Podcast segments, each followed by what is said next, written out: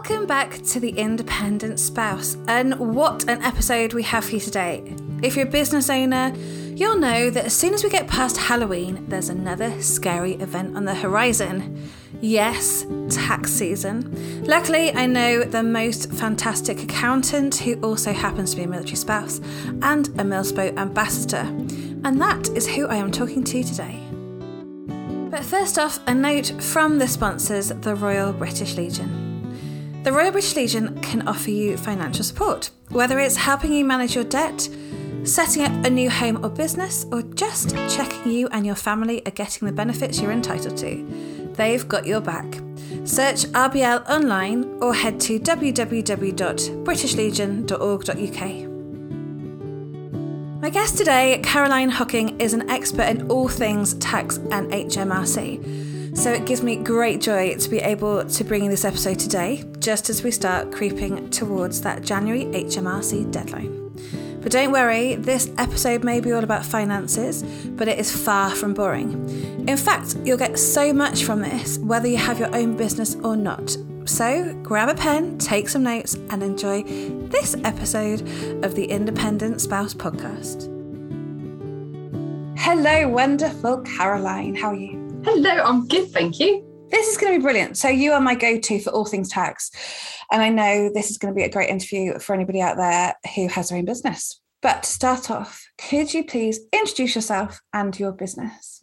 Yeah, I'm Caroline Hocking and I am the owner of Mona Accountancy Services. Brilliant. So we're going to go into more detail about your fab business in a minute. But first, I want to quiz you on all things HMRC and tax because, as mentioned, you are an expert on this stuff. And I know that it's going to help so many people, especially at this time of year as we're coming up to the end of the year. It is a crazy time for you. Absolutely. So, a huge thank you for coming on and spending time talking to me, but also for anybody out there who is doing their own tax return. So, question number one you're just starting out in business, do you actually really need to register with HMRC and do a tax return? Short story is ideally yes, but it depends on your income level. So there is something which is sort of like a hobby allowance with HMRC. So if you make under a thousand pounds, you don't need to declare it with HMRC. They sort of account for people, especially doing things like buying and selling on eBay or Amazon, things like that, where you're not necessarily making a huge amount of income but you're just doing it just to tide yourself over, they allow for that. But if you're making over a thousand pounds, and by making, I mean selling, like your income is over a thousand pounds, not offsetting it and spending it all and going, well, I spent this and I bought this. So therefore I've equaled out. It's what you bring in as income. If it's over a thousand pounds, then you do need to register with HMRC and start declaring it. So that's your that's not profit. That's all the money that you take is over a thousand pounds before you take away costs. Exactly that. Yeah but do you really need to? Because you know some people are like yeah but i just you know make some pocket money it's not really much. Yeah it's probably over a thousand pounds but it's under the personal allowance. What are the penalties if you don't? So if you don't file out a tax return and you're obligated to hmrc generally will find out. They find out through different things like bank accounts and how much interest you might have made. They have their ways of finding out. They're connected everywhere. And if they do find out and they then go we believe you have income you need to fill out a tax return at that point, because they've prompted it, you will get heavier fines than if you turn around and actually just file it yourself. These could be anything from late filing penalties, which that will be an instant £100 from the first day you haven't filed.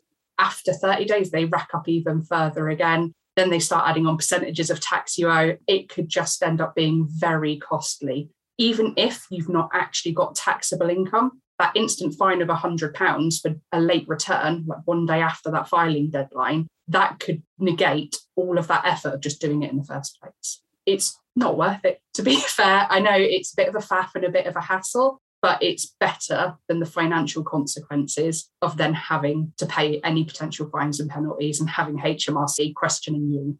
When I started off, I was a little bit worried about the tax man. In fact, it was the one thing that was really like, oh my goodness, this is all cut, you know, it's very official, it's very legal. But registering is so easy. You just pop onto the government website, don't you?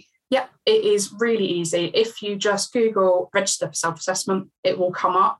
And it is just a really simple form where you fill out your details, when you've started your business, some basic information generally like your name, address, your national insurance number, those kind of things, and you're done. It literally takes five minutes. It's really simple. And just saves all of that hassle down the line of going, oh my God, I've not registered, especially if there is a deadline to register for self assessment. So if you are making income, you need to register for self assessment. This is a bit complicated at times. So you need to register for self assessment by the 5th of October following the end of the tax year.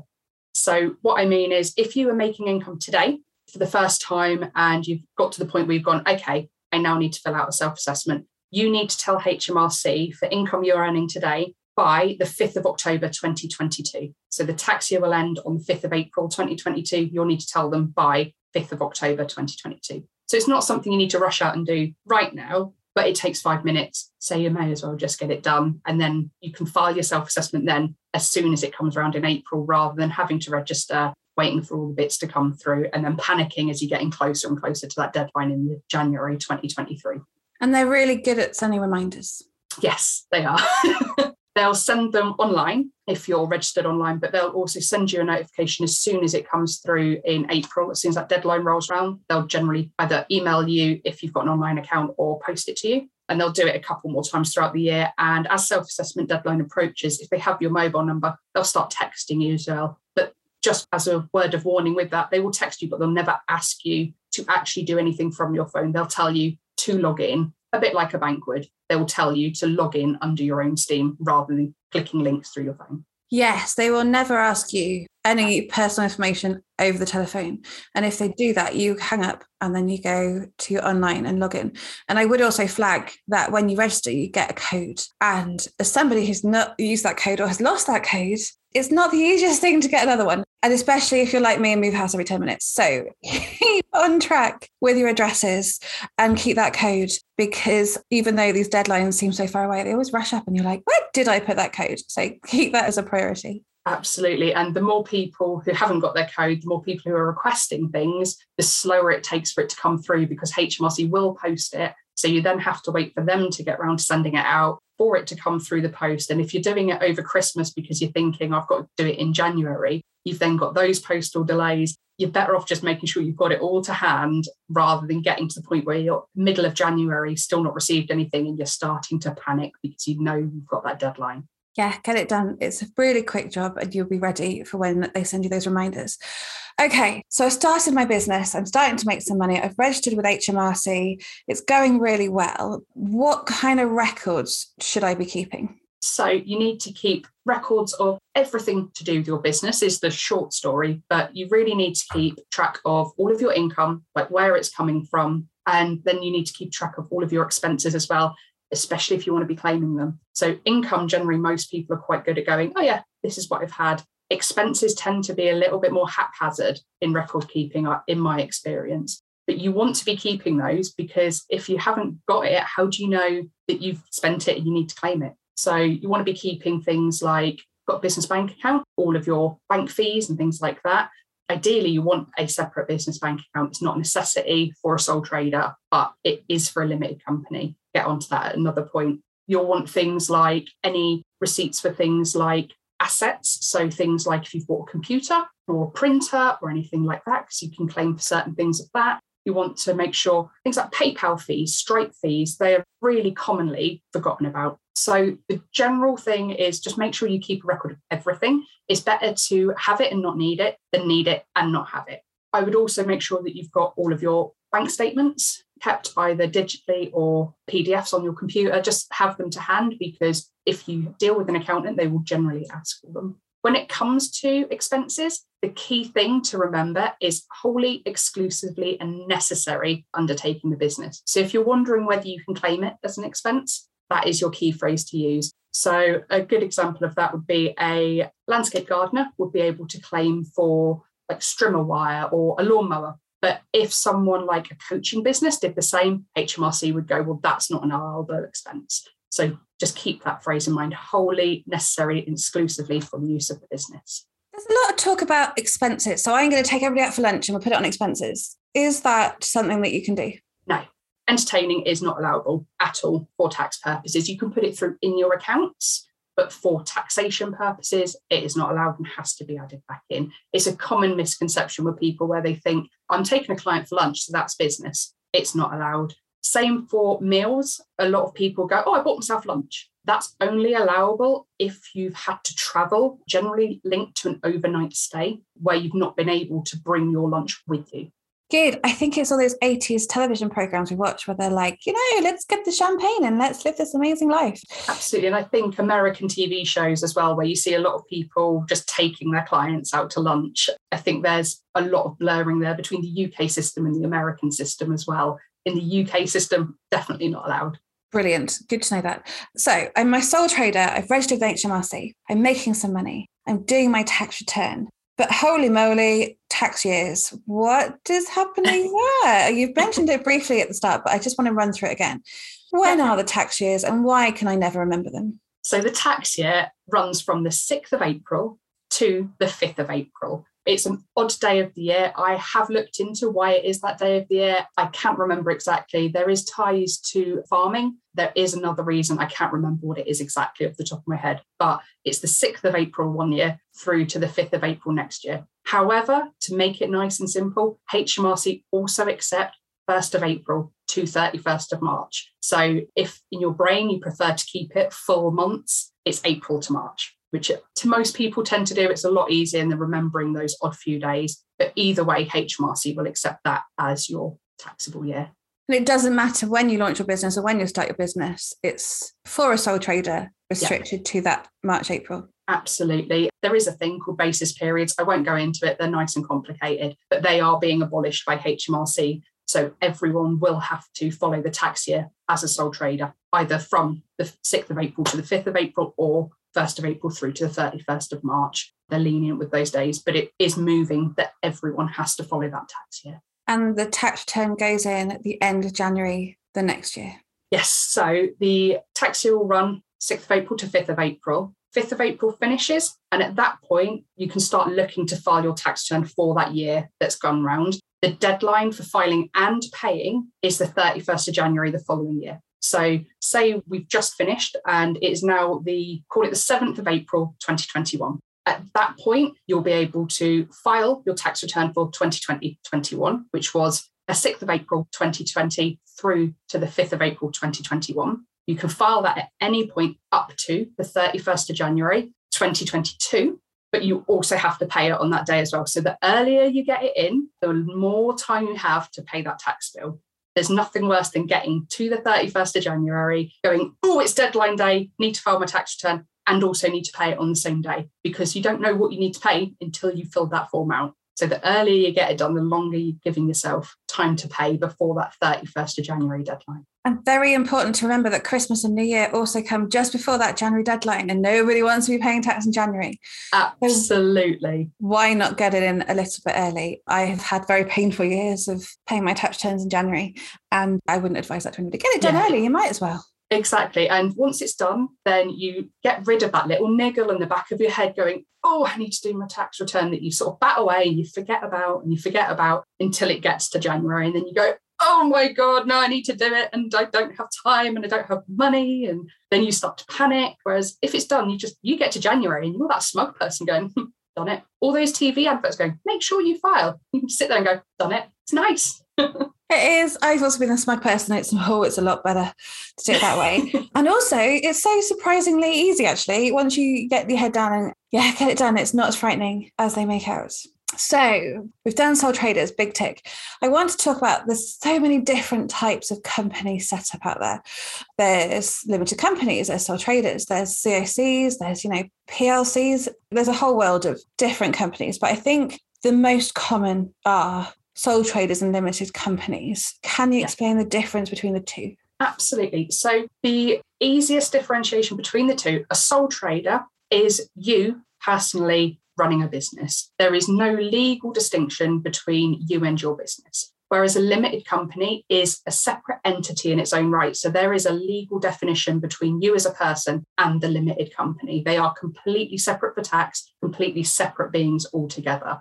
Limited companies are good, especially for businesses that are quite asset heavy, where you've got a lot of things. Because if something happens with that company, that company is liable not you, unless you've personally guaranteed it, but that's a whole different thing. Whereas you, as a sole trader, if something happens with your business, your business is you. There is no differentiation between what happens. So if something went horrifically wrong and you went bankrupt and people chased you for money, as a sole trader, there is no distinction between the two. They can come for you personally because your business is you. Whereas a limited company, you have that separation. I know I've made that sound really scary. It's really not. For most people, sole trader will work really well. There's certain reasons between going for either on that basis. Tax is another reason. They keep shifting the goalposts of tax. So it's not as efficient to be a limited company as it used to be, but there are perks to it. But I won't go into the full details of that.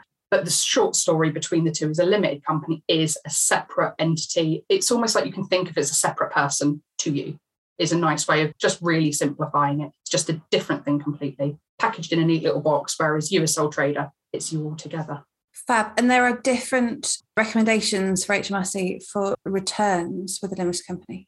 So, with a sole trader, we've sort of run through that. With the limited company, your financial year isn't the same as the tax year. It runs from when you've registered the company for a full 12 months. And then that is just the same 12 months, unless you elect to change that at any period. So, with a limited company, instead of having that filing deadline of January, it will be nine months and one day following the end of your year. So, say your company year end is the 30th of September, it will be nine months and one day from the 30th of, 30th of September is when your corporation tax will need to be paid and your accounts will need to be filed with Companies House. Slight complication in that you don't need to actually file your tax return for a limited company until 12 months after.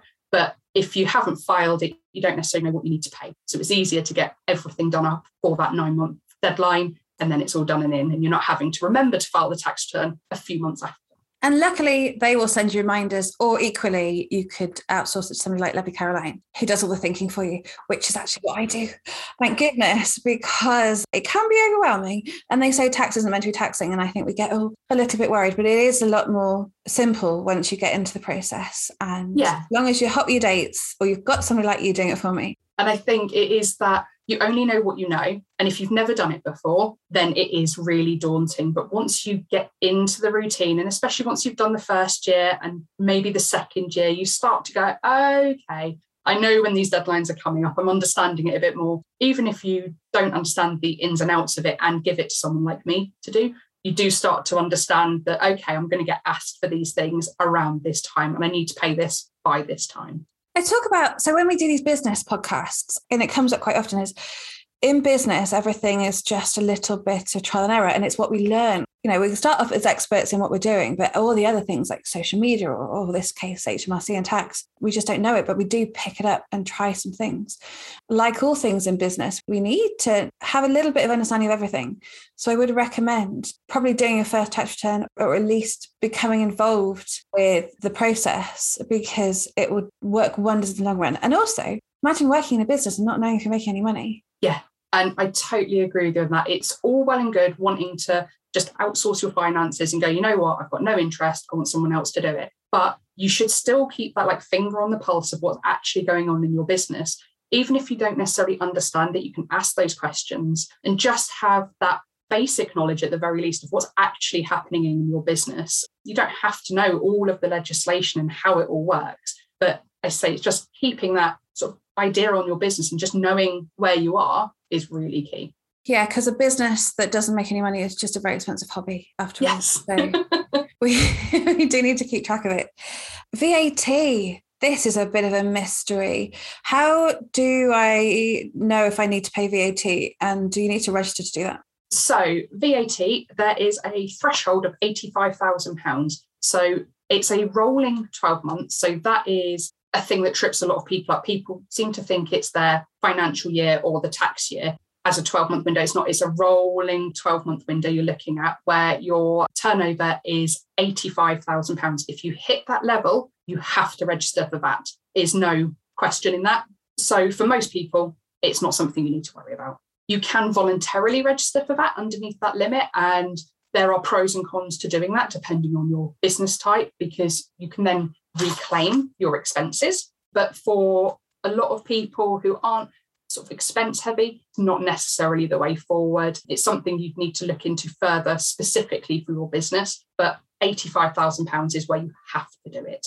That is also another really easy thing where you can just Google register for that and you can do it all online, really nice and simple. And with Making Tax Digital now, you just have to do everything online once a quarter. Most accounting softwares will do it for you, or you can get someone like yourself to do it for you. It's not as scary as it seems, but it is a little bit of a minefield at times, especially with post Brexit and with all of these different changes in legislations that have happened over the last 12 months. But HMRC have a huge, huge thing of resources on their website where you can literally look at it like, do I need to register? If you do, what do you need to keep? They have a huge one through on there for you.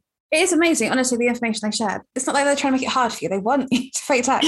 Absolutely. It's not the easiest thing when you're first looking, but when you find that sort of link where it's exactly what you need, it will have a full run through of what next and what next. And it's getting better day by day. It always used to be awful. It's getting better. It definitely is. So if you're like me and you've gone, right, I've done my tax return, I'm a sole trader, I gave it my best shot, but actually this is not floating my boat. I'm going to outsource it.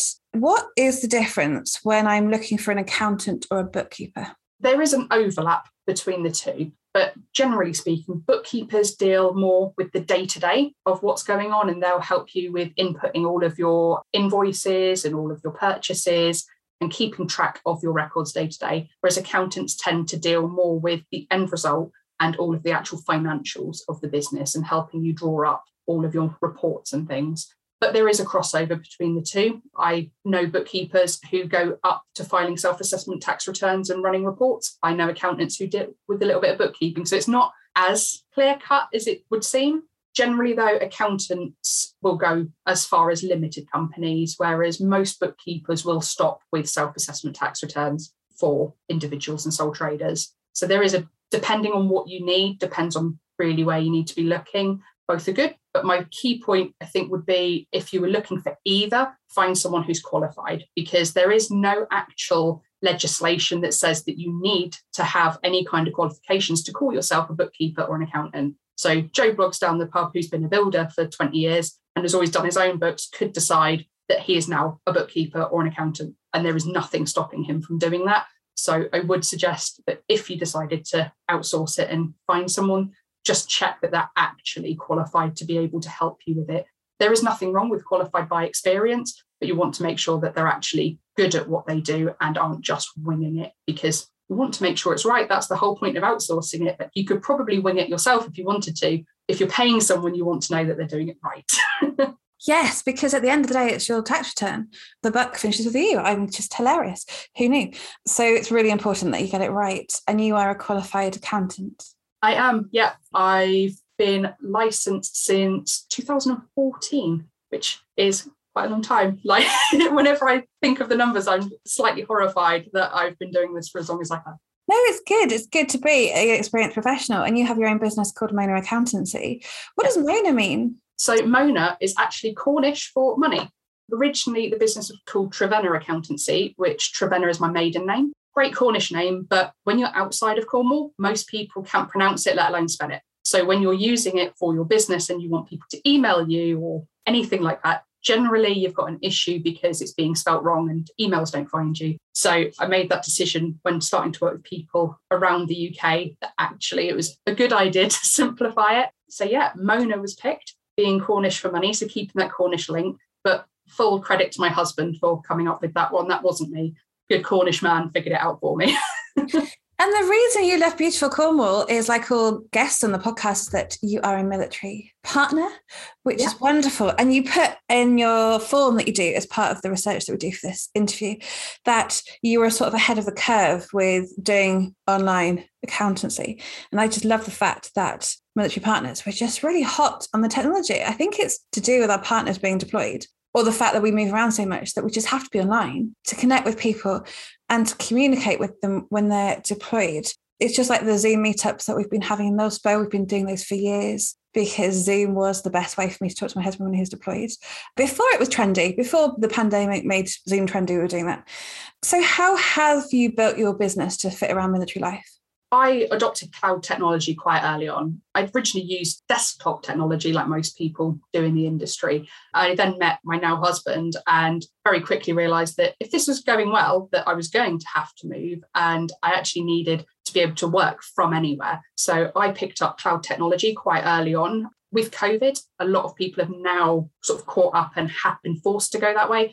I did it years ago. And it meant that I could pick my laptop up, as long as I've got Wi Fi, I can work from anywhere in the world. And it just makes life so much easier. But it also means that very early on, I started dealing with clients who were all over the UK. It didn't matter that I was in Cornwall and they were in Scotland. That had no issue at all because using technology, things like Zoom and using cloud accounting so they can log in and see what I'm looking at just makes life so much easier. And I ended up with a, without even knowing the term at the time, a posting proof business. Whereas now I can literally just pick up my laptop and there's no disruption apart from the time it takes me to actually move. There's no disruption in me actually running my business. And even if the Wi Fi goes down, I can just go sit in a coffee shop. Like there is no real restriction to how I work anymore. It's ideal. And it just means that there's no lag time sort of for my clients. There's no issue in me going, oh, I'm moving and I'm really sorry I can't work with you because I can work with them anywhere and already have been. And it just means that I can keep working and not have to look at getting a job. So when I moved, I had the questions of, are you going to look for a job? No, no, I'm not. I, ha- I have a business. And I don't think people realize that it comes with me. Like there is no issue. And now that it's up and running in this way, it can move with me wherever I go. And I haven't got to do that. Okay, now I need to find a job every time we potentially move. And that really is the joy of a service business. I think the fact that we can stick it in a box and it moves with us, it really has made a huge difference to my life, not having kind of the disappointment really of trying to find a job every one to two years, even though things are changing, it's getting more positive. But when you have your own business, it does make such a huge difference. I want to talk about how you view tax and how it's always a bit of a negative. I think we have a responsibility to pay our tax and our national insurance because we should all contribute. Because equally, when the go gets tough, we take from other people. That's just how society works. And I think that's a good thing.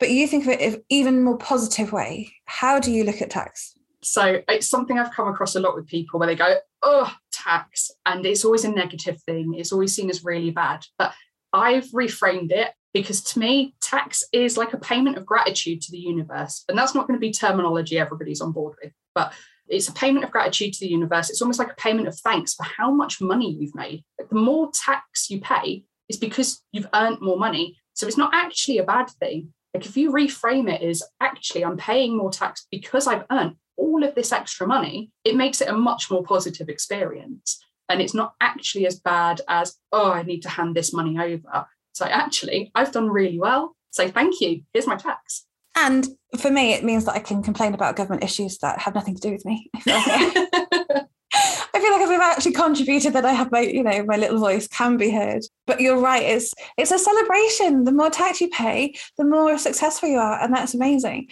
And even if the first few years you aren't paying tax or you aren't over the personal allowance threshold, at least you have a fair idea of how you're doing. And it is definitely something to celebrate. And I think, well done. I think fair play, that's a good way of thinking it. Because we can so easily feel down about having to give the government money when actually it's so we can all have a slightly better life. So I like that. Now, for someone like me who I'm a graphic designer, I'm not good with numbers. I just like visual things. Luckily, I have used my accountant, thank goodness. But what would your advice be to someone like me who maybe is just starting out to help them get on top of their accounts? Just start is a key bit to start with. A lot of people just a bit like the tax then put it off, put it off, put it off, and go, oh, deal with that.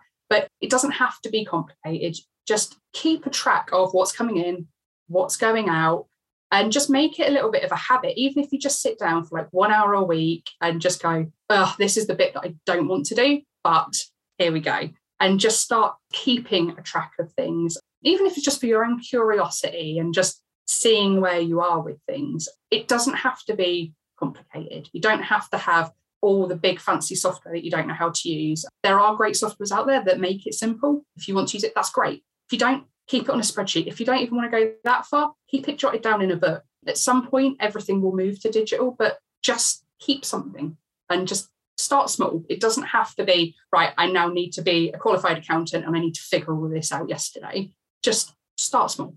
Like all things in business, that's great advice. Just start small, just one step, take that first step. Caroline, thank you so much for today. It's been brilliant talking to you. You're always my go to person on email if I need any help with anything money related. You're a brilliant Milspo ambassador. You're always in the group, helping people when they need help, making tax less taxing. Before we go, how can we find you? A couple of different ways. My website is www.monaas.com or you can find me on Instagram under the same sort of handle of Mona underscore ACCS. That's mostly where I hang out is Instagram when I'm actually paying attention, even if I'm not necessarily posting, I'm normally looking at things. So if you want to reach out and they're more than welcome. But website, if you want to book in a discovery call or anything like that, you can get hold of me on there or drop me an email through the contact page. Perfect. And before we finish, is there anything else you'd like to add? The only thing at this point would be if you haven't filed your tax return, file it get it in, get it done. the deadline is going to soon creep up on you. So just get it out of the way and get rid of that niggle in your head to do it. And then you can have a happy Christmas and get on with your life. Absolutely. oh, Caroline, it's been so fab. Thank you so much. No, thank you so much for having me. A huge thank you to the lovely Caroline for sharing all of that fantastic knowledge. If you have any more questions and you're a military spouse, partner, or other half that has their own business, you should head over to the Milspo community on Facebook. It's facebook.com forward slash groups forward slash milspo, where Caroline would love to help. And if you are looking for an accountant or indeed a bookkeeper, I have just launched a very exciting new Milspo search website. It's called Find a Milspo. It's an online directory where you can now find partnering businesses from all over the world in one place. It's over at findamilspo.co.uk and it's perfect for finding that next Milspo business. And it's making it just that little bit easier to directly support the armed forces community. So go and have a look. That is all from me for today. I'll be back with another episode of The Independent Spouse very soon, so I shall see you then.